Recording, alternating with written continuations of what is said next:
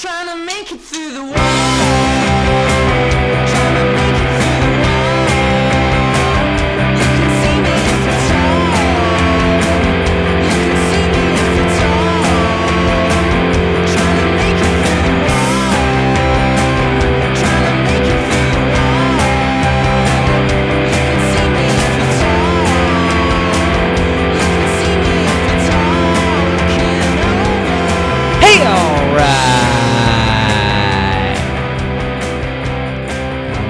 Welcome to episode number 90 of the Better Yet podcast. I'm Chris, your host. Better Yet is a long form interview podcast featuring musicians talking about influence, talking about writing, and talking about being around. This song came on when I was driving back to Chicago on Sunday. I went down to Normal, Illinois for my guy Ben's birthday. Happy birthday, Ben. Was driving up with Scott, one of my best friends. He does the website. We were listening to a mix he made in 2012, and this came on, and I immediately said, Well, I know what song I'm putting on the podcast this week. And he said that this was the last time I was excited about more than a couple new bands. He was like, All I listen to now is The Dead and the band. And and it sucks because you fit into that stereotype then of not caring about music when you get older. And here he is, he's he's listening to classic rock in his off time. So he's like he's bummed out about that because he's like I've fallen into this stereotype. I'm just like a dad who only wants to listen to his classic rock. Pretty soon it's just going to be talk radio. But, you know, it's it's interesting when you look at it from, you know, a less less uh, self-analytic lens. You think about the fact that you start to care about different things. Your explorations go different ways. The guy watches more movies than I do, and you know you also have the opportunity now to listen to like really whatever you want to. You listen to whatever you want to at all times. So maybe exploration has changed in the in the modern age. And you know maybe maybe there's something to be said about about the fact that you know you get older and you and you your interests start to vary a little bit. And maybe you you know you you want something particular. And now we have we have access to that and he can go down this path and you know say what you will about the Grateful Dead, but you can listen to the Grateful Dead for years and not hear the same thing twice. Kind of the same with the band. Band kind of only really have two good records, but that's okay. Anyway, we we were looking back at that Yuck record from 2011 or 2012, and kind of looking too at like what Yuck gave way to. To me, was like the beginning wave of the 90s worship that we're all kind of stuck in right now that I've been spending a lot of time thinking about lately. And something that came up when my guest this week, Lindsay Sherman of Not For You, came over and we talked at great lengths about this subject, about the the idea of genre worship, but that we'll get to. We'll talk about that. We'll talk about her new record, Drown, which is out now from our friends at Super Records. But first, a word from our sponsors. I've been to the top of Omelette Mountain, and I've seen the shimmering golden specter of the Omelette King. JordansOmelets.com is revolutionizing semi regular homemade omelet cell phone photography blogs in the 21st century. Follow along as Roswell Kid off brand Dr. Pepper sommelier Jordan Hudkins documents his breathtaking breakfast creations, guaranteed to inspire and whet your imagination. JordansOmelets.com. He wanted me to be sure to tell you that he spelled wet with an H. Bubba's, I've got some merchandise over here at Better Yet HQ. T shirts and buttons are available at betteryetpod.com slash merch. If you've been listening for a while and want to support the show, it's the best way you can. This Jordan's Omelets money isn't paying for my dog food. On a serious note, I'm going to be moving in a couple of months, my partner and I are gonna move into an apartment, and I wouldn't mind finding a space uh, with enough room to continue to record this at home. So I've never seen this as a way to make money, but what I wouldn't mind at this juncture is to put a little cash flow behind it to keep it sustainable to continue to do this the way I have been doing it from the beginning. So I'll put this out there, better yet, podcast at gmail.com. If you or someone you know is interested in advertising on the show, or if you're listening to this and are marketing savvy, I'm exploring options. Better yet, podcast at gmail.com. All right, my guest this week is Lindsay Sherman of Not For You. Not For You is a Chicago based project that Lindsay started in 2014. Their third LP, Drown, is out now on Super. This is a really dark, sludgy record, but all that thickness is on top of really great songwriting. Lindsay has an unbelievable voice, not only as a singer, but a really fantastic songwriter, one who's been developing very rapidly since starting the project, which came in wake of a solo venture, and over the time, it's transitioned from Lindsay in a backing band to a really explorative, ever changing band. Drown, the continuation of that exploration. Was super excited to have Lindsay over to talk about Not For You and the new record, and we'll get to it. We'll start the song. This is It Can't See, followed by my interview with Lindsay Sherman.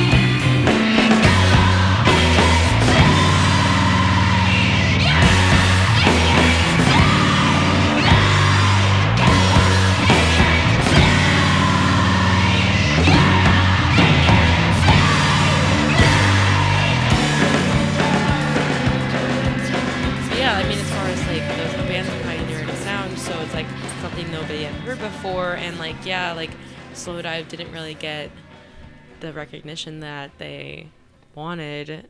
Maybe while they were active at Right. first, because their record label like dropped them. Like they were like, "You guys Yeah, suck. You don't stuff. sell any records." Right. so like, but now all of a sudden, like that. Also, that story is like, it's interesting to people. You know, Right, Like, you it can read about it and you can revisit it, and that's super interesting, creates and it makes this for cult following that's like, oh well, this this band is amazing. Their label dropped them, and they like they broke up after you know a short while, and now they have this reunion, and like everyone right. gives a shit. Yeah, yeah, it's a, it's a really good story that gets told, and and we're it, it's just like I guess it's interesting to see like you know the fact that this sort of stuff gets published because it's always gonna be uh, people are always going to want to read about it and so that's like what drives all of it and it's it's interesting to look at it in those terms where it used to be the the music that was talked about was kind of the stuff that could sell the most stuff mm-hmm. and now we sell clicks Yeah. And- but i don't know what's bothersome to me about that sort of thing too is that you get a lot of you get a lot of bands that are looking at like 90s aesthetic and it's like oh man they just didn't give a shit and it's like i i don't need to be told that you don't give a shit Yeah. anymore Well, it's different. It's I mean, it's definitely different now. It's like there's a standard that like you hey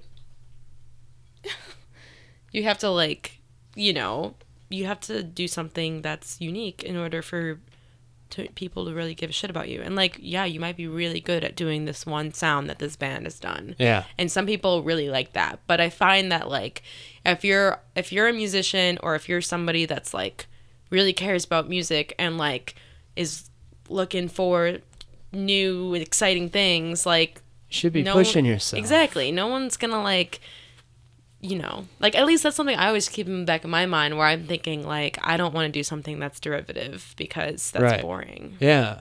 Well, yeah, you know, and it's interesting too. Um, you know, going back to what we were talking about in the kitchen, where Glenn hit me up, and like I hadn't, I hadn't heard your music before because you're in you're in a different circle of of the thousands that there are here, um, and I'm listening to it for the first time, and I'm like, this is great because I don't know who I don't know like where this is all coming from. I can probably like hit on a couple of bands that we are both down with, but this is unique and it's it's not a very clear path to like, you know, those maybe early influences that came for you. Yeah, I wonder if you'd even be like surprised by like my my bands that I Yeah, say well, like you got you got well, one that's I like mean, in a Cocteau Twins. yeah. Does that Oh. come out? It comes out a little bit. Somebody told me that they're like, wow, it's like you definitely like Cocteau Twins. I'm like, how'd you know? uh huh. But I don't know. What I got from from Cocteau Twins, um, and Cocteau Twins is one of those bands that I never got like fully into, but it's like I was really into The Cure, so like I dipped my toes into that just Yeah. because I needed to. Yeah. Um, but the the vibe of all of it is just a very like stark sort of that like that like one of the things I like about goth is that I always see like a like a dark like futurism to it, you know. It's Yeah. very very like Yeah. It's all gonna be gray. Yeah. it's gonna be computers and they're gonna ruin everything. Yeah.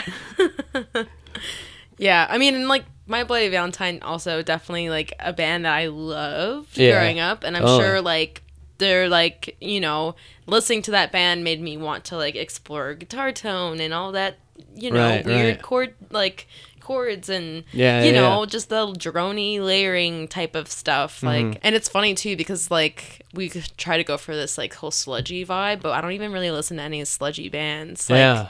Milk belly is like the only band that i listen to i'm like this is heavy Yo, for you know real. i mean like there's other bands like i'm trying to even think like what do i listen to that's like heavy like right.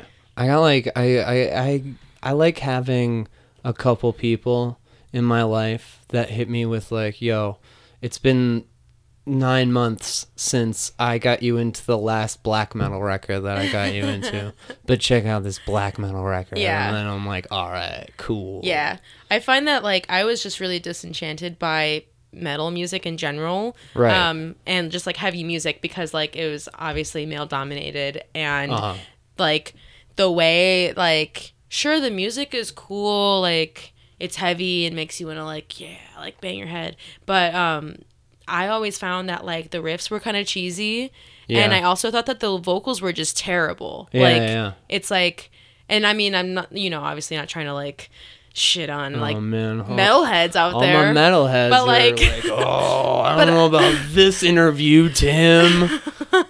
But you know, like I was just like young Lindsay listening to heavy music, be like, I love how heavy it is, but I just don't like anything else about it. Yeah, yeah. so I'm sure. like, uh, okay, like if I'm gonna like make a band, like I Mm-hmm. want that. I want it to be like that sort of like ridiculous, like at times heavy. yeah. But there's also like a softness and like an elegance to it that is just not present in Right. like male dominated metal. Yeah, yeah, hell yeah. And I, I, I think like for me too, like the, uh, you know, coming from a punk side, metal always felt like, like, too big. It always felt like it was coming from like rock stars, and they would play like larger places. And once I found people who were doing it on like a level where it wasn't necessarily elevated from the audience in that way, mm-hmm. that was helpful for me. Yeah. But you know, that was that was my my path to metal. Where'd you grow up though? I grew up in the northwest suburbs of Chicago. It's called Cary. You no way. Are I'm you- from Crystal Lake? There's Represent. So, so many Yeah. people I know from Crystal Lake. It's Like, crazy. It's it's it's almost as if it's 45 minutes away from here. Yeah. yeah, that's funny though. I mean, I worked at the Panera Bread in Crystal Lake. Oh really? In the On uh, on 14. right round 14, like right by the movie theater Mm-hmm. and uh, the around the clock diner. Yeah. I yeah, that was my first job. Really? Mm-hmm. That was uh yeah, I had a one of my favorite conversations with my mother ever took mm-hmm. place at the Panera Bread. Not gonna yeah, straight up. I'll, Yeah. I'll always feel sentimental for Panera Bread for that one reason. That was your first job though. So you were you a Cary Grove High School? All right, with the Trojans, right? Oh yeah, dude, I know. Yeah, I was a I was a PR wolf, so we were rivals. But Yeah, and half of the people that grew up in Cary ended up going to PR. Yeah, too. yeah, yeah. So, when you said that, I was like, oh, maybe she went to PR. no, right. no, did not. I kind of wish though, because that school was like fancy. It was a it was a newer huge. it was a newer school. I think it was built in '96 or something like that. Yeah, So when did you when did you graduate though? 2011. Okay, when I was there, it was well. I mean, it's still I mean it's still in comparison to to all the other ones. It's they called it Preppy Ridge. So, Yeah, which is you know. Not me. I was I was punk at the preppy school, so it was harder for me than it was for most people. Really, yeah, are your folks still in Cary? yeah. Yeah. Well, my parents aren't together, but my Uh-huh. mom and stepfather and the rest of my family still lives there. Oh, okay. And then I have a dad in California. Where's he in California? It's like it's called Studio City. It's Uh-huh. like in LA. Sounds fancy. It's it is fancy. yeah. Yeah. What does he do? You know, I couldn't tell you. Oh, don't know okay. You, you don't is. talk. No, I just don't know what his job Oh, is. he like sells he like Uh-huh. sells like I think he sells he sells insurance to people or something. Uh huh. I don't really know. He's Yeah, like yeah, brought it up like vaguely. Uh huh. But it's always one of those things where it's just like, I'm like, what, Dad? What do you do or something? I think last time I like had that type of conversation, maybe like three years ago, and he was like explaining it, but like in the most vague way possible. That it's almost like I am a grown adult. Like I understand. Right. Like. I know what a like, job I is. kn- Yeah, yeah, yeah, like yeah. I know what Uh-huh. you're talking about. Yeah, yeah, And I think that he was maybe just assuming like that he was just gonna dumb it down, and I'm like, I I walked away with that like I don't know what he does. he sells something. How long has he? How long has he been out there? You you two are good though. I mean, it's fine. Like, Yeah. um, I mean, he, the my parents like split when I was two years old, Uh huh. and he's basically never lived near me.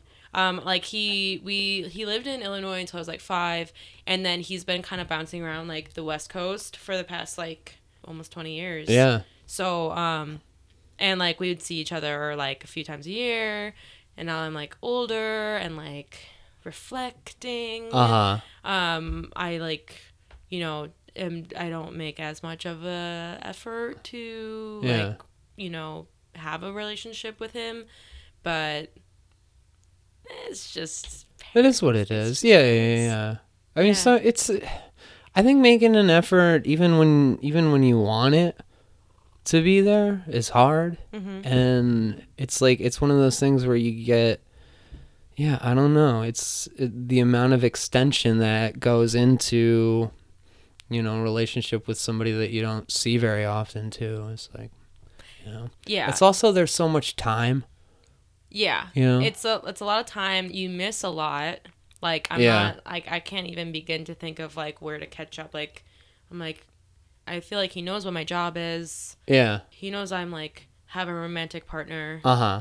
like I don't think he really knows anything else about my life. Yeah. Like he knows I do music, but like every time I would like bring it up, Right. he'd just be like, "That's cool," and I'm like, "You don't want to like hear it or Yeah. you know, like Yeah, I don't know." Um, but I think that you know, relationships obviously it's a two way street. Requires like Right. both Yeah. parties to be like putting in effort. And after a while, you're just like, I'm not gonna really like put in that much effort because Yeah. and it doesn't really even bother me. It's not like I'm like Right. full of daddy issues. I'm just kind of like, well, you know, it didn't really like we're just different people. Yeah, for sure. Yeah. For sure. What about your mom? She I mean She's very religious Republican, voted for Trump. But, you know, like yeah. she's nice. Right. But like also like neurotic and like growing up with her was, you know, a Yeah. really bizarre experience. Uh huh. And I it's funny because I have two younger siblings who still live with her Right. because they're like not graduated from high school yet. Uh-huh. I just can't really imagine like well also at the time like when I was living with her she didn't work so she was home all day every day and I Yeah. think she was kind of like going through some mental health issues and things Uh-huh. like that um which was like not open she wasn't open about it it was more just like just no communication but you know like when there's no communication things Right. like blow up and it gets Yeah, bad. for sure, for sure. Um, now she has a job, so I don't really know like what the dynamic is like for my younger siblings. But I Uh-huh. just like my older sister and I, like we obviously lived it, and we're like, how? What is going on? Right. So you come away you come away from it with your older sister and y'all are like right like this is this is reality, right? Like we're not I'm not crazy to think that this is a little fucked up. Yeah. And also just being able to like have uh like a role model growing up who like wants you to like subscribe to these certain beliefs and Uh-huh. ideals and like low key like saying like racist shit and you're Yeah. like when you grow up and you're like wait a second um just cuz you're my mom and like you're raising me doesn't mean I have to like listen to you or like subscribe to those things. Yeah. So it kind of like even early on, like I think I kind of stopped. I stopped believing in God at like age thirteen, Uh-huh. and was just like very like, you know, like You can't firm. be quiet about that in a house like that. Yeah, and you know, and like you have to like being forced to go to church and like being, and that's the thing. It's like being forced to like do all this stuff, and you're Yeah. like, I don't like. It doesn't help. It doesn't help like make me like I'm not if I am forced to go to a church I'm not gonna like find Jesus by just like I always Oh, found that to be a really interesting like idea that you have to do this as if it's going to make a difference.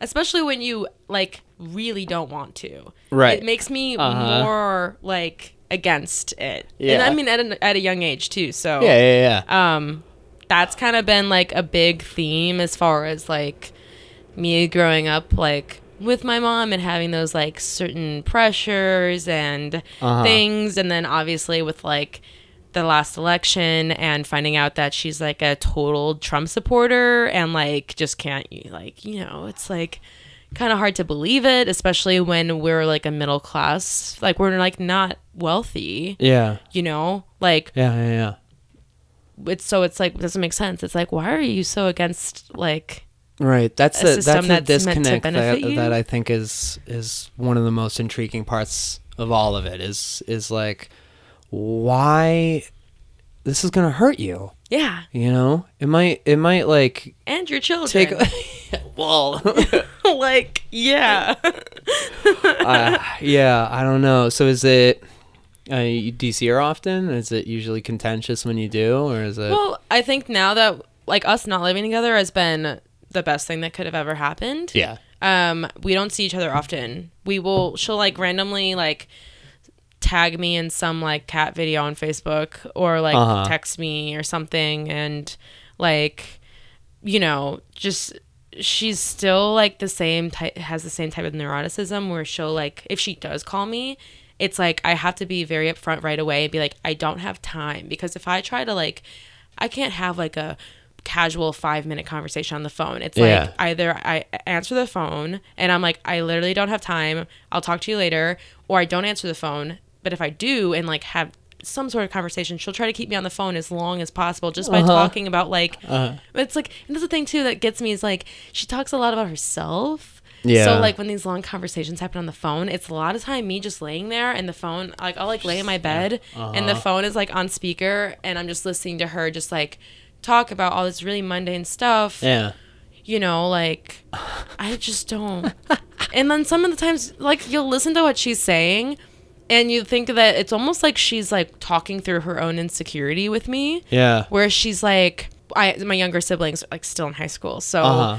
She is the oldest mother out of all of my younger siblings' friends' parents. Oh, so okay. that causes a lot of like insecurity Yeah, for yeah, her yeah. and she does not explain she doesn't say like she's not conscious like i'm very insecure about around all these like younger women who are like my equal she I don't even think she thinks of it that way. I think that she's just like I have to like appear as young as possible Uh-huh. and I have to appeal to this like young crowd. It's Right. like literally the age difference is like 10 years and I am friends with people who are 10 years older than me Yeah. and like I just a little bit of self awareness. here, Yeah. I think would like go a long way. Exactly. That's that's So tough. she's always talking like she's like so and so said like cuz I guess she's 50s 55 uh huh. which is not even old. No, it's not old at all. Yeah, and she's Uh-huh. like, "Oh, well, my friend who's like 36 said that like I look 36." And she'll like say something like that on the phone, and I'm just like, "What do you want me to say?" Yeah. All right. All right. Yeah. Yeah. I'm like, "What do you want me to say?" Like, "Mom, I'm sorry, you Uh-huh. don't look like you're 36." Right. like I don't know what like what do Yeah. you want out of that? It's just like Uh-huh. a lot of that and it's you know, the emotional labor of just like having to like be that person that's just absorbing all that stuff and Uh-huh. it's kind of like I like to just stay kind of a little bit back yeah. Just because it gets like stressful. Like I can't be that person that's just that involved in my family's lives because we're also just completely different people Right. and I don't Yeah, yeah, really I mean like I don't want to say like they don't take an active um like they're not like actively engaging in my life. I don't want Mm-hmm. to say like it's not like that they don't care and like my mom will like say like hey when are you playing a show at a bar like I want to go and I'm Yeah. like yeah like if you go to a show it should be at a bar not a DIY space Uh-huh. cuz like Yeah, that's yeah. weird. Um It sets you up for a pretty good because then you can be you can be like oh you, when it happens I Yeah. will let you know but you're mostly playing in spaces so Yeah. it's, it's Which a is- nice way to avoid it yeah and like she has like come out to see me play before which is nice. So which it's not like i'm like she doesn't support me or care about what i do it's sort Right. of just like we're different people and like i obviously like know her interests don't lie in that like same area where mine do Mhm. and we can't really like relate on a lot of things so Yeah. i'm like i just don't really feel the well need it's it's to tough because yeah. it, it, it sounds like like you made like a lot of conclusions independently based on based on like what you've been given and then you know she doesn't understand that because she's not in tune. And the like ability to to reach out when you don't have like a self-awareness is is gonna be hard so. Yeah or even but just I, yeah, like I, I feel that yeah. though, where you're like, I think I'm a person too, where I'm like a little, I'm a little reserved too, and I, I kind of, you know, keep to myself in a lot of ways, and I, you know, have had, I guess, issues with people before where I'm not, I'm not as present as they feel like I should be, and it's like, uh, sorry. It's a two way street though. Yeah. I mean like if I think if my parents wanted to be more active or if they wanted me more in their life, they would reach out more yeah, and want to like you know, not just talk about what's going on in their life. right. You know, and it's like I just find that a lot of the interactions are very surface level, so I don't really see there's like really no like incentive for me to like keep reaching out and I'm like why would I reach out to you? Like hey how's it going? Okay now you're going to talk my ear off for 45 minutes Right. about like you know like something that happened at work. Like I get it but I'm just not really into that type of interaction Yeah, for sure. I feel that. yeah So, so uh, I guess when when were you getting into music? You had an older sister. Were you was she kind of guiding you down a path, or was it? No, I kind of did it all on my own. Yeah. Like I uh I mean like when we were younger like we both wanted to pick up instruments. Uh-huh. Um I am slightly more coordinated than my sister. Uh huh. So she was like to do drums Uh-huh. and I was to do guitar and we both had like uh lessons or whatever. And my Uh-huh. sister just never stuck with it. Where'd you Where'd you go for your guitar lessons? um shit, what is it called? Was it a place uh, on Fox River Grove? Yeah. What is it called? I don't know. Guitars No, not Guitar Center. no. Yeah. It was no. It's called? someplace right by the train station. Yeah, that's where I went. My yeah, for sure. My friend Carl stole a guitar from there. Oh, He Oh. did the uh, he did the the the Nikki Sixx trick where you bring in a guitar case and then you ask for he asked for like an, an application or something and the guitar case was empty and he put a guitar in it and then left. That is Amazing, amazing. right? Can't believe it. Yeah. I'll I'll edit out his name so that my parents don't know because they'll be like, I didn't. I always knew that kid. Yeah. I always knew that kid was bad news.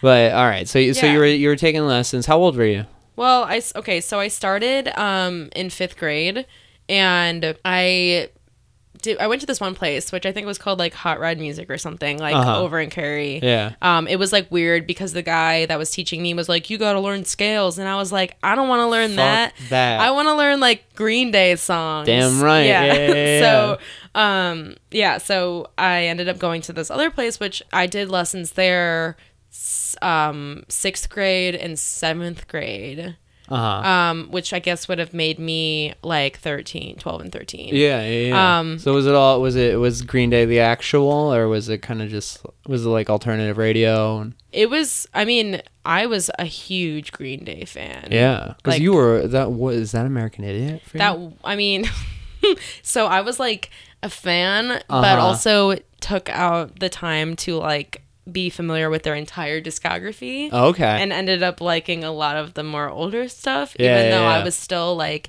this angsty, like 12 year old that like really also liked American Idiot just because Uh-huh. I liked the political stance, even though I had I knew nothing about politics. I Mhm. just liked that there was like that like sort of like radicalism, like in quotes, yeah, like totally. whatever they were trying to do. Uh-huh. It like worked on me. Yeah, just the idea is vibing with you. yeah, And just like don't so want to well. be an American idiot. Like Yeah. I was like, fucking yeah, right. No, neither do I. yeah, like you should see these people. yeah. So so but th- that's an interesting uh part of it though. Like where where do you think the idea that you know, oh, I should go backwards comes from? Cuz that's sort of that that's not like an intuition that most 12-year-olds have is oh, if I like this band, I should understand what came before this oh, record that I, like. Oh, mean, I was also I had the personality where I would just like be obsessed with something and just wouldn't couldn't stop listening to like any like I would just listen to anything anyone ever did. Like Uh-huh. it was the same with like all of the other bands that I was like really into. yeah, yeah, yeah. Like and it and it just kept going like every like phase of like Uh-huh. artist that I would go through, I would listen to like their whole discography for a really long time and like be obsessed with it right. and then you know like have the full scope and then be able to decide like well my favorite thing that they ever did was this Yeah, yeah, and like yeah. you know all of it Uh-huh. which you know it's a lot easier when it is a band that only has like three albums but when it is like green day that Yeah, had like Green 12 had million. Yeah. What's your what's your sign? leo Leo? Yeah, yeah, yeah. All right, fire sign. I'm a, I'm a Sagittarius, but I have like that that similar that similar mindset too, where it's like it's like if, if I'm doing anything, I want to know as much as I can about it, and backwards and you know everything in between. Yeah. But so so you started playing, you started playing guitar, and and then were you playing in in high school? Were you going around to shows in that area? So not really. I mean, like I tried doing the whole like jazz band thing because my mom like wanted me to be in concert band, and then I Uh-huh. was like, I don't want to play the saxophone. I don't like it because I was playing that, and she was like, Well, just join the jazz band and play guitar. But it was all like very note based things. I couldn't Yeah. play it because I Just was only playing only chords. playing Yeah. chords exactly um and also really like at that point wasn't even playing electric guitar like i didn't even own an electric guitar like once i started taking lessons at that one place um, Mm-hmm. in fox river grove my mom had bought me an acoustic guitar so i just learned all these songs on an acoustic guitar Right. and i like kind of ditched my like really crappy like electric guitar that i had originally Right. Yeah. um and then started like getting more in tune with like my folky side which Uh-huh. was like by like eighth grade like eighth grade i was like super into bright eyes Yeah. For and was like got in tune with my folky side uh huh. and like you know the whole like acoustic guitar thing Yeah, Um, yeah, yeah. You were. It sounds like you're you're getting this thing, and you're like, all right, I, I want to learn how to play songs, and the Yeah. best way for me to do that is is to you know play these three chord ones that I can follow along. yeah The chords on nine one one tabs or whatever. Yeah. And that was the thing is that it was like my guitar teacher, like at that place, enabled me to like not learn anything else other than like just songs. Like we would just Uh-huh. have uh like a rehearsal or whatever we call it, like a lesson. Yeah, yeah. Um, where we would just I'd bring a song and I'm like, I want to learn this song. Mm-hmm. And like back in like seventh grade, I was like into like you know scene music and all like you know like screamo shit and Uh-huh. like wanted to learn like I I'm haven't like heard the I haven't heard the term scene in so Yeah. long. It makes me I was so like happy. loved the band from first to last and yeah, yeah. the used and I like wanted to learn those songs, but they were also like really shreddy right. and like I couldn't do that. Yeah. So um but at pretty much after that point, like I don't think I stopped lessons around eighth like right at the beginning of eighth grade. uh-huh. And that's when I had I still had my acoustic guitar and all these like bright eyes songs that I was learning were like really simple. Yeah, and I would sure. just look on the internet and like Uh-huh. the tabs and just learn them. And at that point I was like self taught. Yeah. And that was like the only like lessons I had had Uh-huh. was fifth grade through Yeah. I guess like seventh grade. Right. So so did you start I mean, you guess you start writing your your own songs eventually. I started um so I wrote some songs like I guess my freshman year of high school. I Uh-huh. wrote some songs on my acoustic guitar. Um and they were really bad. Obviously, everyone is like their first songs that they write are just terrible. But Right. um I had like Audacity on my computer and bought Uh-huh. a little USB microphone. There it is. Yeah, and like recorded these songs. Um, and I kind of did that for a little bit. I had a music MySpace, and What was the name of it? you know I couldn't even tell you. I think it's Oh, honestly my name. I Oh, think really? it's just my name. Yeah, yeah, yeah. Um, but don't look it up. Um, I honestly have no idea if that's Yeah. if it's still out there. Uh-huh. Um, but yeah, I mean, I never went to shows really. Like there was no like local scene.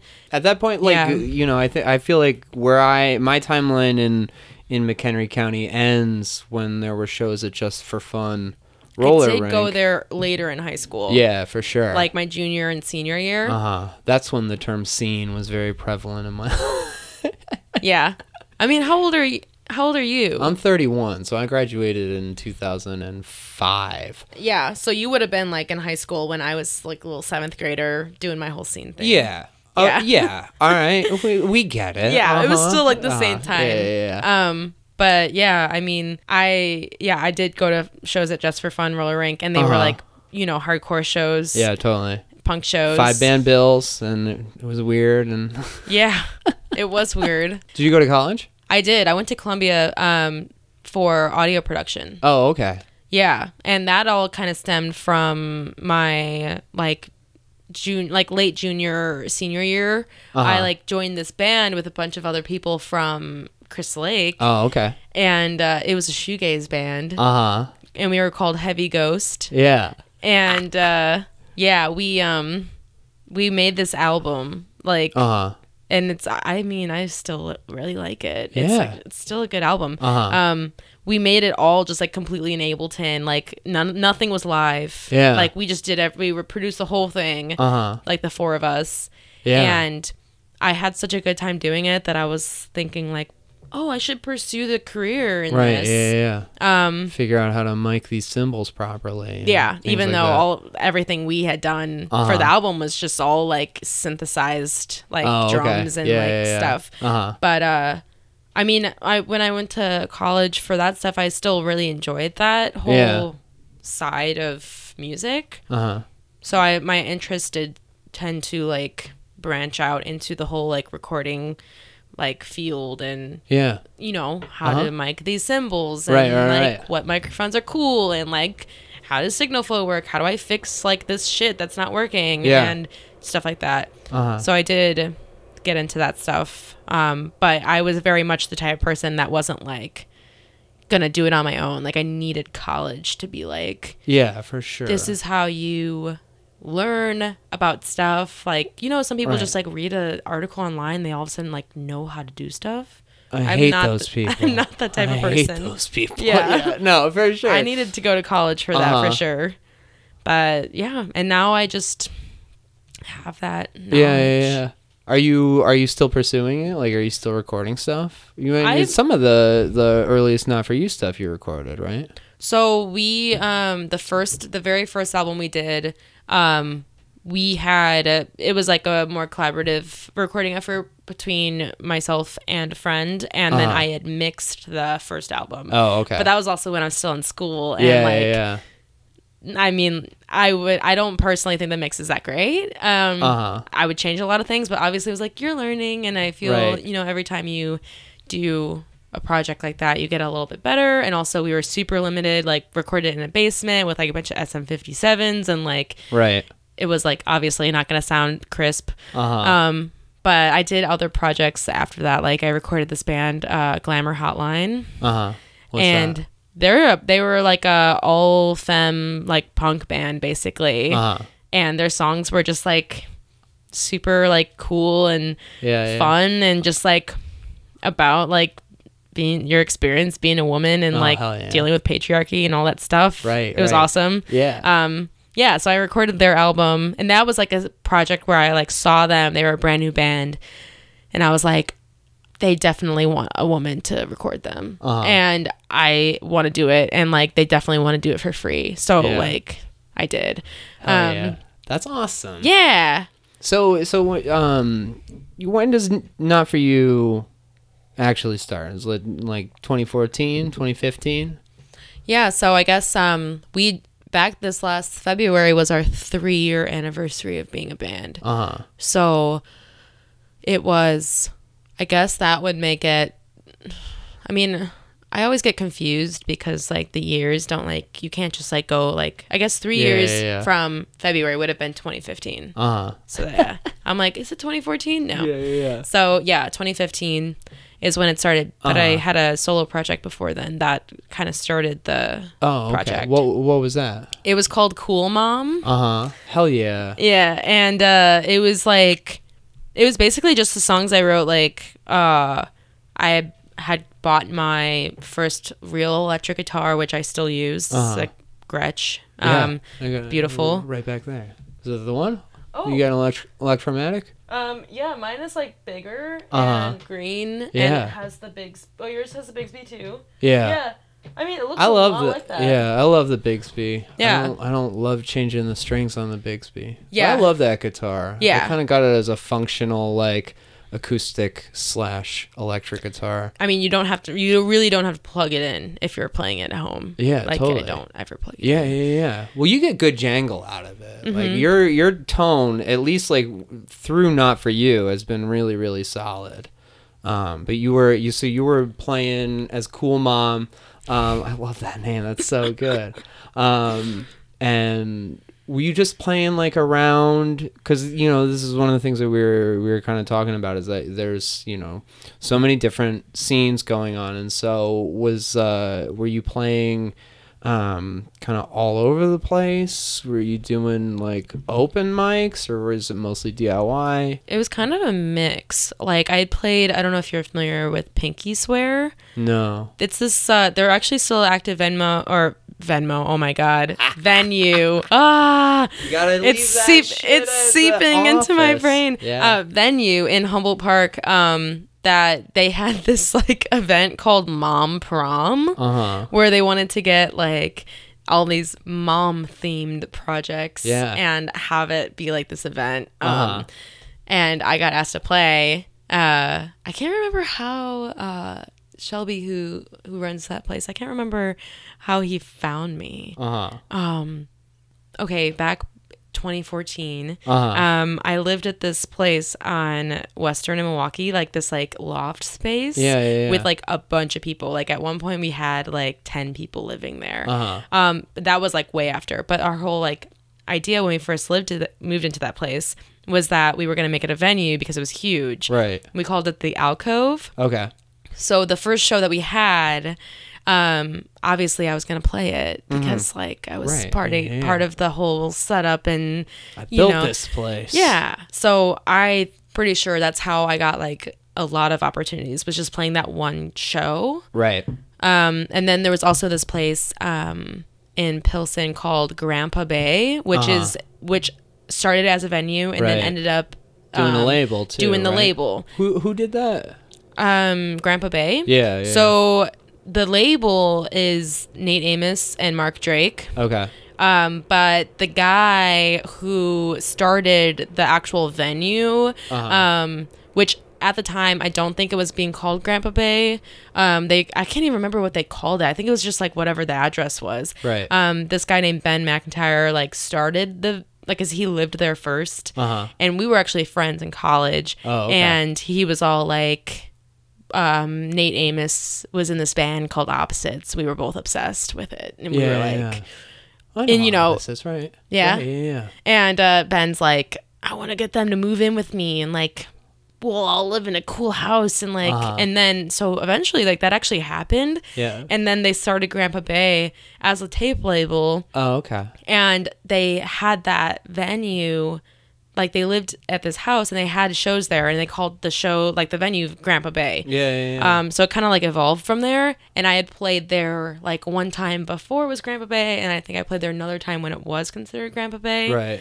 Um, I also was in a garage rock band for a hot second called Uh-huh. Jollies, which is actually still a band. Oh, okay. And I'm not gonna like talk too much about them because like I don't want anyone who likes that band to like hear me say anything Uh-huh. Yeah, that yeah. I don't want to say. So But like Nate, Nate Amos, he's just recorded the last two. Not Yeah, for he- you. yeah, he did the last He's- two He's ones. like part of the fold now, and then he's Grandpa like a Bay member of the band. yeah, yeah, yeah. Oh, that's great. Well, it's um, uh, you know, and it's I guess it's like similar to Sooper in a lot of ways, where it's like the it's a collective of of people who are doing you know performance and and venues and the label and all sorts of Mm-hmm. stuff like that. So like you're how did you get with Sooper, I guess. How did how does it end up that Sooper's putting out this tape? Well, you know, it's actually kind of funny. It's it's funny because everything is like cause and effect or whatever. Right. Like it's like one thing happened which led to all these other things. Yeah. So when I was going to Columbia and my senior year, I was doing this master class where they had classes take place at wall to wall recording, which is like this it's not a studio anymore. Uh-huh. But um it was a studio like in River North or whatever. Um we had our classes there. So I had a a, a course that was like all analog recording, Uh-huh. and our assignment was like we have to get a band. We had to bring a band in outside of class, record them on a 24 track tape, reel to reel, Damn. and mix it and present a song. And I ended up I don't even remember. And this is funny because like way back, like my freshman year of college, there's this band called The New Diet. Mm-hmm. I don't know if you're familiar with them. No. So there's a band called The New Diet. I was like, wow, this is a really cool band, and uh, they were local, and I was like, that's awesome, and kind of like forgot about them. And then somebody I was living with at the time, um, my senior year, which is also the when we were living in the big show house or Right. whatever. Um, he was like, I know the guy from the New Diet, so um, if you want to record them, because I was having a hard time finding a band um, Yeah. to like come in, and I was like freaking out, like, oh my god, it's amazing, because like I really do like that band, Yeah, yeah, yeah. which um ended up the New Diet is now what is called Long Face. oh yeah, yeah. So, I love the Long Face records. Yeah, and it's like they had evolved into Long Face. So Yeah. when I brought them in as the New Diet, Glenn was actually in that band. Uh huh. and they recorded a song with me and then they were like oh this is actually like a the first like long face song Uh-huh. that we're doing Oh, so during that process they had evolved into long face Yeah. and we had a really good time recording they loved like the end result Uh-huh. and like we just became like kind of friends after that um like we'd see each other at shows and then it's sort of just like you know we'd always known each other through that and Right. then when not for you was doing stuff like there was a time like Nnamdi like came out to like a show that I played at Beat Kitchen like Uh-huh. randomly like Yeah. what are you like what are you doing here man Yeah. he's like I'm here to see you I was like what what yeah so that was like you know really cool so like, it was like okay like Nnamdi obviously like thinks I'm cool and um Yeah. yeah and then me- Glenn let me just yeah yeah shoulders you know a little bit. Uh-huh. yeah um and then Glenn like has always just been a nice guy. Like every time I'd see him in public or at a show, he's always been really cool. Like we'd had chats, like, you know, talk to each other about stuff. And then when I kind of knew like Sooper was being a thing, um, I was like, you know, like, oh, it would be so cool if I Right. could do that. Like, Yeah, oh, yeah, probably yeah. never happen though, because like Um, Why would it? 'Cause yeah. even though Yeah. And then um so Michael who plays bass in Not For You, he's in another project called Nouveau, which Yeah. is on the Great Sooper band, yeah, yeah. Mm-hmm. great band. Uh on the Sooper label. And then when it kind of occurred to me like, wait a second, like Nouveau's on Sooper, like Not For You could be on Sooper. Like yeah, yeah, yeah. you know, like we literally share a member. Like, Uh-huh. okay. Yeah. Um, so then I thought like, oh, that's actually something that's a little bit makes us a little bit more accessible because Michael's like obviously like a part of the label already and like Uh-huh. then it sort of came down to like I think I just like dropped like a hint one time to Glenn like Yeah, yeah, yeah. Sooper should put out the next Not For You release or something. And then he was like, yeah, totally. I think Uh-huh. that's like literally how it happened. And Yeah. then I was like, oh my God, it's not going to be for like six months though. Uh-huh. And he's like, just let me know when it is. Fine. It's fine. Yeah. and then it all happened. Yeah. That's great. Yeah. And it's, it's been it's been fun kind of you know going and uh, listening to to this record a lot and then going back originally and you know listening to your first record Canary in the Mine. Um, one of the things I found is that I really really like locked into that jangly guitar tone, and I kind of was like listening to it and it felt you know, and maybe this is like an extension of your solo thing where a lot of those songs felt like kind of formed and the band kind of, you know, was it was a composition a lot more like that where it's like you're writing them, bringing them in, the band's putting it together. Yeah, the first yeah, the first Not For You album was definitely like I wrote the songs and brought them because like we also kind of had a weird like beginning where Pasha, who plays drums, he's been playing drums with us since the beginning. He Uh-huh. um was not a drummer, like, Uh-huh. and we he's from Crystal Lake Oh yeah. or McHenry. He Yeah, it's yeah, technically McHenry. Uh-huh. Um, he and we'd known each other for a long time, and we were hanging out one time like at Grandpa Bay, the venue, and I'm like, I got this solo thing, and like. I really just want to like have a drummer, like have a band. Mm-hmm. He's like, I'll play drums for you. Yeah. And I'm like, what? You don't play drums? He's like, I just got a new job and like I want to Yeah, buy a drum set. So like Uh-huh. let's do it. Yeah. And then our other friend Caleb was like, I would love to play bass. So we I kind of already had these songs. Yeah. Um and then we kind of did that whole thing. And then so those were pretty much all of the songs I'd written. And then when Caleb moved to Vermont, we had Michael come in as the bass player Uh huh. and it kind of really opened up a lot of stuff. Yeah. And at that point, uh, Pasha was like more developed with his drumming Uh huh. and like kind of branched off like Yeah. into like more weird stuff, less like straightforward. Right. Um, so then we kind of turned into like this different band, Yeah. and those those songs are a lot more collaborative. Like Right. I think I would write, you know, a lot of the guitar riffs at home and Uh-huh. then bring them to practice. And you kind of go from there. Yeah, but whereas like to- the other songs were like the song was written, the vocals were written, and I was Right. like, "Here's this song," uh-huh. versus like, add to it a little bit. Yeah. yeah, because it feels like the first record. It's like it's centered around around your songs, and obviously like everything's centered around your songs. But like moving forward, it's like oh, word. A lot of this came together, di- oh, like significantly yeah, differently than it was than like did I. I brought the guitar riff, Uh-huh. and then they we worked on the instrumental. right. And we came up with an instrumental and then i would listen to the recordings from practice and just write the vocals from there Yeah. it was like not a thing that was like the vocals was like the last thing like once the song was there yeah. then i was like okay now we'll add vocals and it actually has like worked out really well for me in songwriting like in general like i kind of write that way now Yeah. It's um it's interesting to kind of see how it goes because I think, you know, what ends up happening over the course of your band and it's really pronounced on Drown is that you know, your your songs like kind of what develops is this really like kind of defined parts to them where it's like not in the sense of like verse chorus but it's like part 1 hard stop part 2 hard stop part 3 mm-hmm. and is that like i guess is that is there intentionality to that or is it kind of just like a way that y'all work together where it's like kind of just how it comes together It's a little bit of both. I'm kind of intentional with that just because I I find I mean like it's different for every project because sometimes I love projects where I'm like, it's so repetitive, I love it, and then other Right. times I'm like, it's way too pr- repetitive. Uh-huh. And I feel like that for me, it's like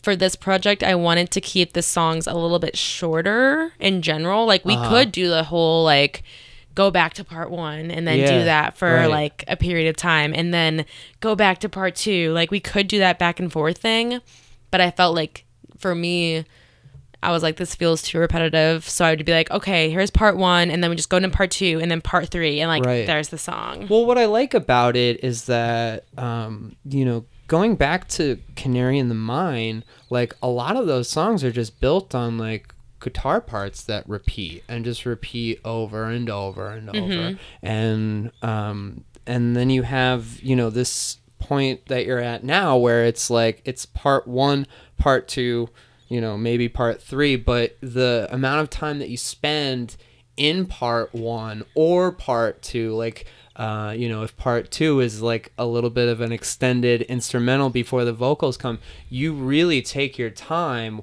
with those repetitions, and I really, really like that dynamic because it's it's it commands a lot. There's a lot of confidence in the we're just gonna play this same thing for as many times as we want to before we change things. Mm-hmm. I like that. Like, where does that come from? Do you think that that use of repetition? I mean, as far as guitar playing, I'm just not. I'm like a. I mean, I am largely a self-taught guitar player, so I Uh-huh. think a lot of it too is like I have to be able to play the songs. So Yeah. I don't. Uh-huh. I can't like challenge myself to the point where I'm like not able to sing and play at the same time. Which also like that is also you know always something that I do want to challenge myself with. Like a lot of the guitar parts on Drown are like some of the more difficult Right. chord shapes and yeah, yeah, yeah. guitar like patterns and things that like I even will like fuck it up at practice Uh-huh. because I'm like you know like It's tough. Yeah, yeah, like dexterity. It's Exactly. difficult. But I, I guess uh, you know, there's there's several examples of it. Seven is a really good one where you repeat, you know, this line for so many times. Oh, yeah. that it it just kind of like it's there's a tension that Yeah. builds. It's it's like oh damn. And Yeah. It took me a little bit of like listens through to like realize like damn they stay on this part for like thirty seconds and that's it. And then all of a sudden like there's this hard drop and it gets chaotic and it's crazy. Oh yeah yeah yeah I know what you're talking about. Yeah. But I think you do that a lot where there's like there's like a connectivity to even to like the songs that's just based on like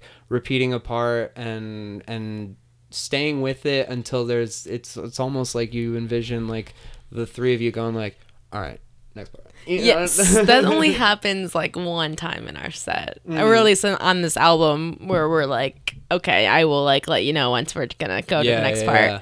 But like the album title's empty because Oh, seven was the working title because Uh-huh. the song we just wrote a song in seven and we Yeah, were like yeah. it was whole it was only written around the fact that it, it was in seven uh-huh and Oh, the vocals funny. were Yeah, like yeah. the very last thing that happened like Uh-huh. i like for the longest time like we were writing that song i didn't even have like we didn't use vocals at all and then Yeah. i finally was like okay i've tried vocals like Uh-huh. here we go Yeah, um oh but i was gonna say with that song in particular that whole idea with the repetition is the whole change in dynamic uh-huh. and that's how that's like for me what where the interest lies is like yeah i can play this thing over and over again but like if you listen Uh-huh. there's all these different things that are occurring and it's almost like maybe you're not aware of how repetitious it is Right. or like it's just like it's changing like uh-huh. constantly Yeah, even though yeah, it yeah. is the same thing over and over again Right. Yeah. No, I love it. I was like, I really, really like locked into that in a in a really, really interested, you know, way of just like, oh, like no, no, people don't do this, and this is a really, really good use of it. And I like that you don't go back to it because what you do is that in not going back to it, you stay with it for as long as you need it in that moment, and then that's it. Mm-hmm. It's it's dope in that. But you know, one of the one of the things also too, in kind of like tracing tracing this this evolution that you have is that you see you kind of see the sound expand in different directions you know from canary and from those like original set of songs that you were writing and i love the elements that you end up taking in like the sludge that you talked about which as as being something that's not like necessarily influenced by maybe anybody other than milk belly doing it but like sludge for it serves you so well because it's such a discomforting vibe. And i think that you're playing with that really well. Is that Yeah. something that like it seems like you're comfortable in discomfort Yeah, absolutely. That's definitely like I want to go for that. I want to make people like feel like uneasy about like how it's like yeah you know because I think that um a lot of the times the sound that we make can be like really agreeable and pretty and like oh it's so nice to listen to but I like the having the juxtaposition of the really sludgy like disgusting sounding stuff because Uh-huh. Yeah. also I find that that's like a, a musical aesthetic that I'm just like fascinated with right like I want to hear bands that are just like I want to like I use I like using the word disgusting because sometimes Yeah. like dude it's just like- really good for that it's what- like you can't believe how like disgusting it is. Well, the thing that I, I like the ad the you know the word association that I have with sludge is rot, and I just think of like a rotting thing when I hear like a sludgy tone like that bass on sludge. It's just like oh Yeah. man, that's decaying. and yeah, and that is like that song too was like our first heavy song that we really wrote, and I was like, I dream of sludge because Uh-huh. like that was just like I'm in it. I now. yeah, I yeah. we successfully wrote this song. I don't think we've ever written a song as heavy as that, Uh-huh. but we did it. right. Well, I- guess it's funny too, and it's funny for me to you know have people who make kind of like gross music on here to talk to them and just you know kind of s- like hear them bask in how much they enjoy that component to it that Yeah. like off-putting component to it it's like it's it's a funny thing because when you hear it you're just like oh man like ooh, this makes me uneasy. This makes me feel gray. It must come from like a really dark place, but it's also Like we're laughing when we're making it. We're having a great time and Uh-huh. laughing because we're like, that's fucking disgusting, hell yeah. And we're into it. Well, it's it's it's funny, you know, like listening to listening to things over the course of it, and I was kind of picturing like you know that the uh, you get like a rubber band and, and it's got pegs, and then you you move it up to like one peg, and then you move another part to another, and it's just like it's like a circle that like kind of just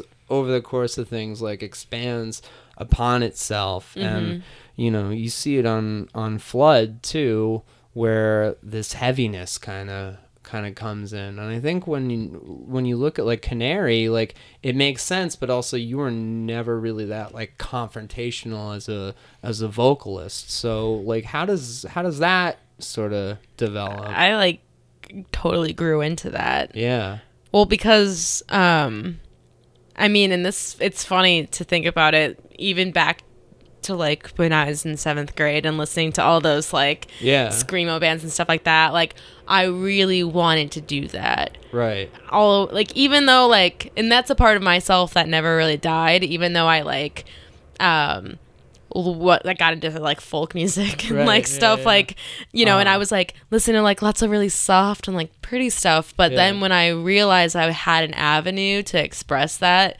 I realized that it was still very much a part of me and I really wanted to go there yeah and um it was definitely like took a lot of like just confidence for one and like uh-huh uh, there's a song on Canary in the Mine where it's called It Seems, where I actually tried. Like, we had this jam where we wrote, we basically wrote that song, and I don't play any instruments. I'm only doing vocals in that song. uh-huh And it allowed me to, like, think outside the box as far as, like, what I'm doing as a vocalist. yeah Um, and I had like a lot of anxiety about singing and like being a bad singer. Yeah, I mean, I really hated my singing voice for a really long time. yeah Like even when we were still doing that album, I really didn't like my singing voice and I didn't think I was like, well, I also like had a lot of issues where people would be like you don't sing in the right key or like you're Right. like pitchy and I'm like, um I like like literally am not a, I'm like a self-taught musician and I'm just doing what feels right. Right. And having people tell me like it's wrong like made me feel really weird. Um so eventually I decided that I'm just to like harness that and just like make it actually make sense with Yeah. the music. Uh-huh. So now when people are like, I don't even know what key that like you're singing in, it's crazy, and I'm like, I know, neither do I. like I'm just, oh man. yeah. So I feel like once I realize like, it's very like it's like an emotional thing for me. Like I don't um know anything about notes or things like that. Yeah, so yeah, yeah. um you know when someone tells me like oh i think it's really cool because you sang this note and it was like totally off but like it made a lot of sense Uh-huh. which like also with our live set we i use this vocal processing pedal that does like a harmony with it so it Uh-huh. kind of sounds a little more creepy and alien like for sounding sure. people actually started to really like it Uh-huh. so the vocal processor helped me a lot as far as building up my confidence Yeah. and then I was like, started writing these songs that, you know, even at first, like in my room, I would sing them like quietly. Uh-huh. But then when it came to actually playing them with a band and we were a loud band, I started changing the way that I was singing and projecting a lot more. Uh-huh. And then becoming this like confrontational person where it actually became a part of me, like as Yeah. a performer, Uh-huh. that it was going to be like a little bit more menacing. Yeah. And, uh, That's got to be a lot Yeah. of fun. it is. I mean, I like vocal like being a vocalist was always like a thing that I wanted to do like since I can really remember. Like I was always like wanting to sing but then feeling terrible because I'm like my voice is so bad. Yeah. And then uh now I feel really content like being a bad singer. Like that's Yeah. totally fine. Like I also started to realize a lot of like vocalists that I admire are not good singers Uh-huh. like it's like uh it's there's more than just like whether or not you can hit notes or like Yeah. you know like you there's to, obviously good singers out there some like yeah communication in Yeah. the way that you put it. And i get i think that you know it sounds like it works like to your benefit to not like have that knowledge that thing that says no this is wrong because what you're doing is is very very right for you know for what you're what you're playing for what you have around you. Mm-hmm. And that's it's it's a it's a really you know it's an important effect. And i think something that really really took me with a lot of your catalog is is the way that you do kind of float throughout all your songs. I really love the way on on all of your records the way your vocals are placed. I think it's a really really beneficial way to the way that you sing too and i think it communicates something fucking awesome. Thank um you know That's good. flood like I, I, on top of being charged and, and confrontational like it's lyrically you you take that too like those songs are are very very direct in comparison yeah that was also when i was like you know angry about the f- fucking world yeah and I still sure. am. yeah and I yeah. think that comes through a lot in all the music I write. And I think that that was the thing too with Canary in the Mine was like love songs mostly, and I also like even before then, songs were all love songs. yeah and then I was like, fuck that. Like uh-huh I want to like shit's happening yeah, like I want to like write songs about like that like you know, something that's a little bit less personal Uh-huh. on like that level where I'm like I still have songs where it's like a personal like it's a response to something that it was Right. like yeah, yeah happening with me. right Um but a lot of it is more of my like perspective on the world. yeah for sure Yeah. Well, I guess it's like, you know, it's it's interesting, I guess, putting that into a song like uh, "Maneuver." Um, is it, is it, can we talk about that one? Yeah. Um, you know, in the in the title, like "man" is is bracketed, and it's it's tough seeing, you know, some very very real experience that's that's in that song and and listening to that record in particular and, and talking to you about this confidence that's that's coming out of you and something that's your that's developing in you um you know to see such a powerful and and confident person in those songs communicate times that you've been made to be fearful. It's it's really difficult to listen to. And I guess like you know, obviously that that comes from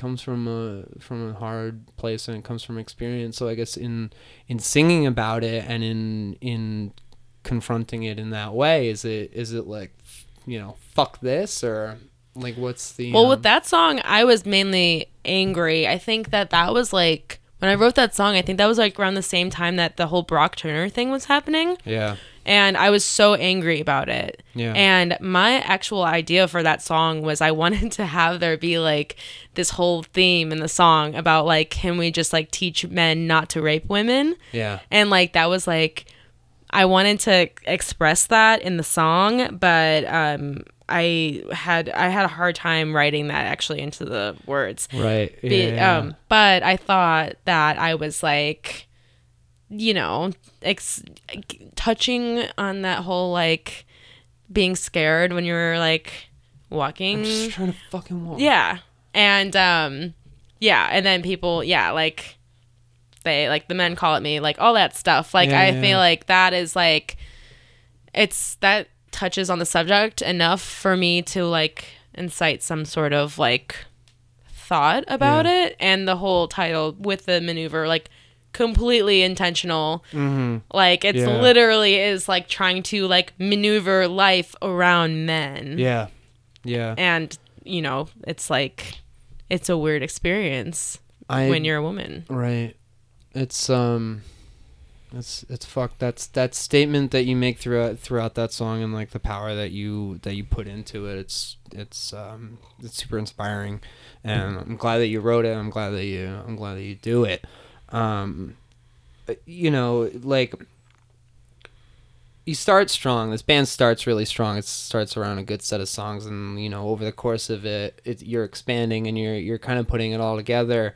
And you did this new record of Palette Sound again. Um, the sequencing feels super deliberate. Did the songs come together?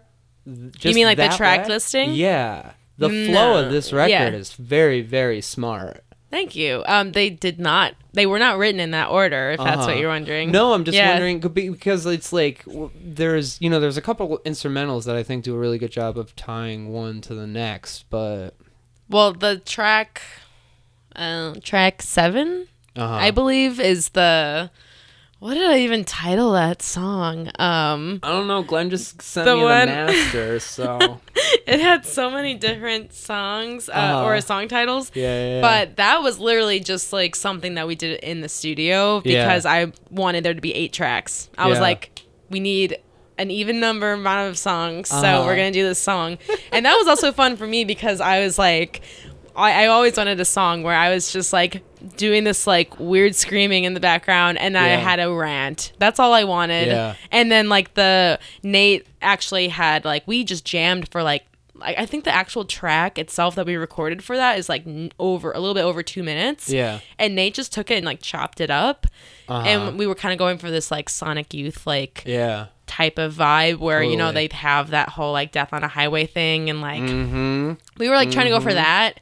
Um, and then I just you know had recorded the vocals like way after the fact. Yeah. Like we actually I recorded the vocals for that song like maybe like two weeks before it was actually done like being mixed. Uh huh. So I like sat on that for a really long time and like that was more just like I just really want this to like be on the album because I feel like it'll break it up a little bit more. I really like the the you know waves that this that this record has. I think it's it's laid out really well. It's it's it's interesting that you point out Sonic Youth too because I think that it reminds me a, a lot of like that mid '90s Sonic Youth where they were staying on parts and that's yeah, and I mean those like Evol and Mhm. Bad Moon Rising are like my jam. Yeah. And like those are like things that I've been listening to for like the past like 2 years nonstop and like I still listen to it like on a regular basis. yeah Um where it's like their other albums are great obviously, but like those two for some reason really stand out to me as far as like there's that like weird hidden darkness there that you're like totally. like you know, where is that coming from? That's Um, a band yeah. that like they've they've just been there the entire time as like a this is a band that I know I'm gonna love one day. And when I when Washing Machine clicked. Oh, yeah, was wa- I mean, yeah. "Fuck yeah. That's a good one for sure. I guess like one thing that I was getting so much from this is just the the confidence there. The you know, the ability to like sit on parts and to not take your time and to not rush into anything and like what you what you put into it vocally it it's just it's so so solid and so well thought out and it, fe- like it feels confident. You feel confident like as as a singer now and as a songwriter? Yeah. Seems like you're putting it together. I yeah, I definitely do. Like I'm like starting to get more involved with like improvised like performance, experimental performance stuff Yeah. vocally. Um I like am starting this other project with my partner. It's like this weird no wave band, and I, that's another like Hell yeah. genre of music that I'm like, it's calling my name, and Yeah. I need an outlet because Totally. not for you like could not really be in a no wave band. I Uh-huh. can't do everything, you know. Yeah, like yeah, I'm like, okay, we've finally found this like weird like thing, this style that like really works for us. And now I'm like, oh, the only thing that's missing is like I want to also be in a no wave band. So I'm kind of uh you know, channeling that energy into like another project, but I feel a lot more confident singing and I'm like figured out how to like scream without hurting myself Yeah. And yeah.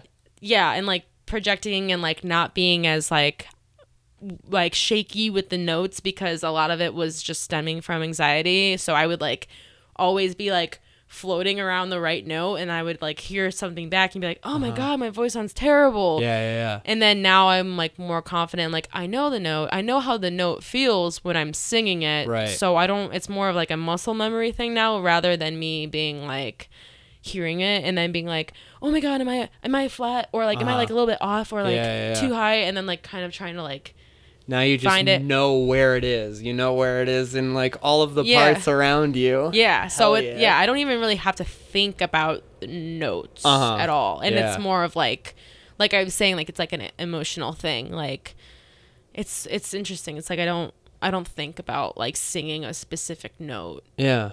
i just, like just- kind of know where what it sounds like already Yeah. and i just do it it's working. and it's and it's like helped me um like i i have seen a noticeable improvement in my singing ability uh huh. just when like singing along with like other stuff that i like Yeah, yeah, i'm yeah. like i can actually like sing this I'm just here. I'm not like I'm not like finding it. I'm just here. yeah and i don't feel like i'm like you know like you know you sing along with something and you're like i'm totally butchering this song like i don't even feel like Uh-huh. that like i'm like ready to go do karaoke and sing kate bush songs Oh, like hell yeah. ready to do that Oh, that'd be sick. I closed down Alice's on Saturday. Let me tell you, I had a good time. yeah Well, cool. Thanks for coming by. It was so great talking to you. I really enjoyed it. thank you i enjoyed it as well I'm still recovering.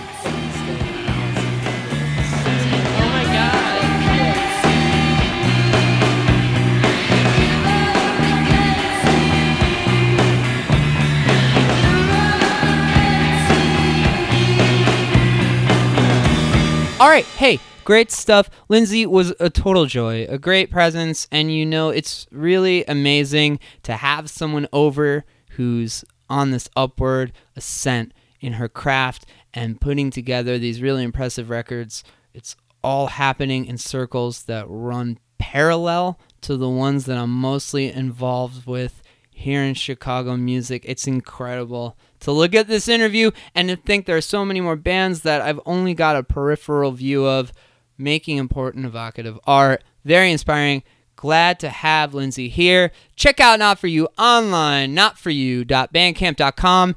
Drown can also be purchased through Sooper Records, S O O P E R Records.com. Subscribe to this podcast on iTunes, rate it, write a review, tell a friend about the show. We are on Bandcamp, better yet, podcast.bandcamp.com. You can like the page on Facebook, uh, send me a message on there. Email is better yet podcast at gmail.com. The website is better yet pod.com. Merchandise is available at betteryetpod.com slash merch.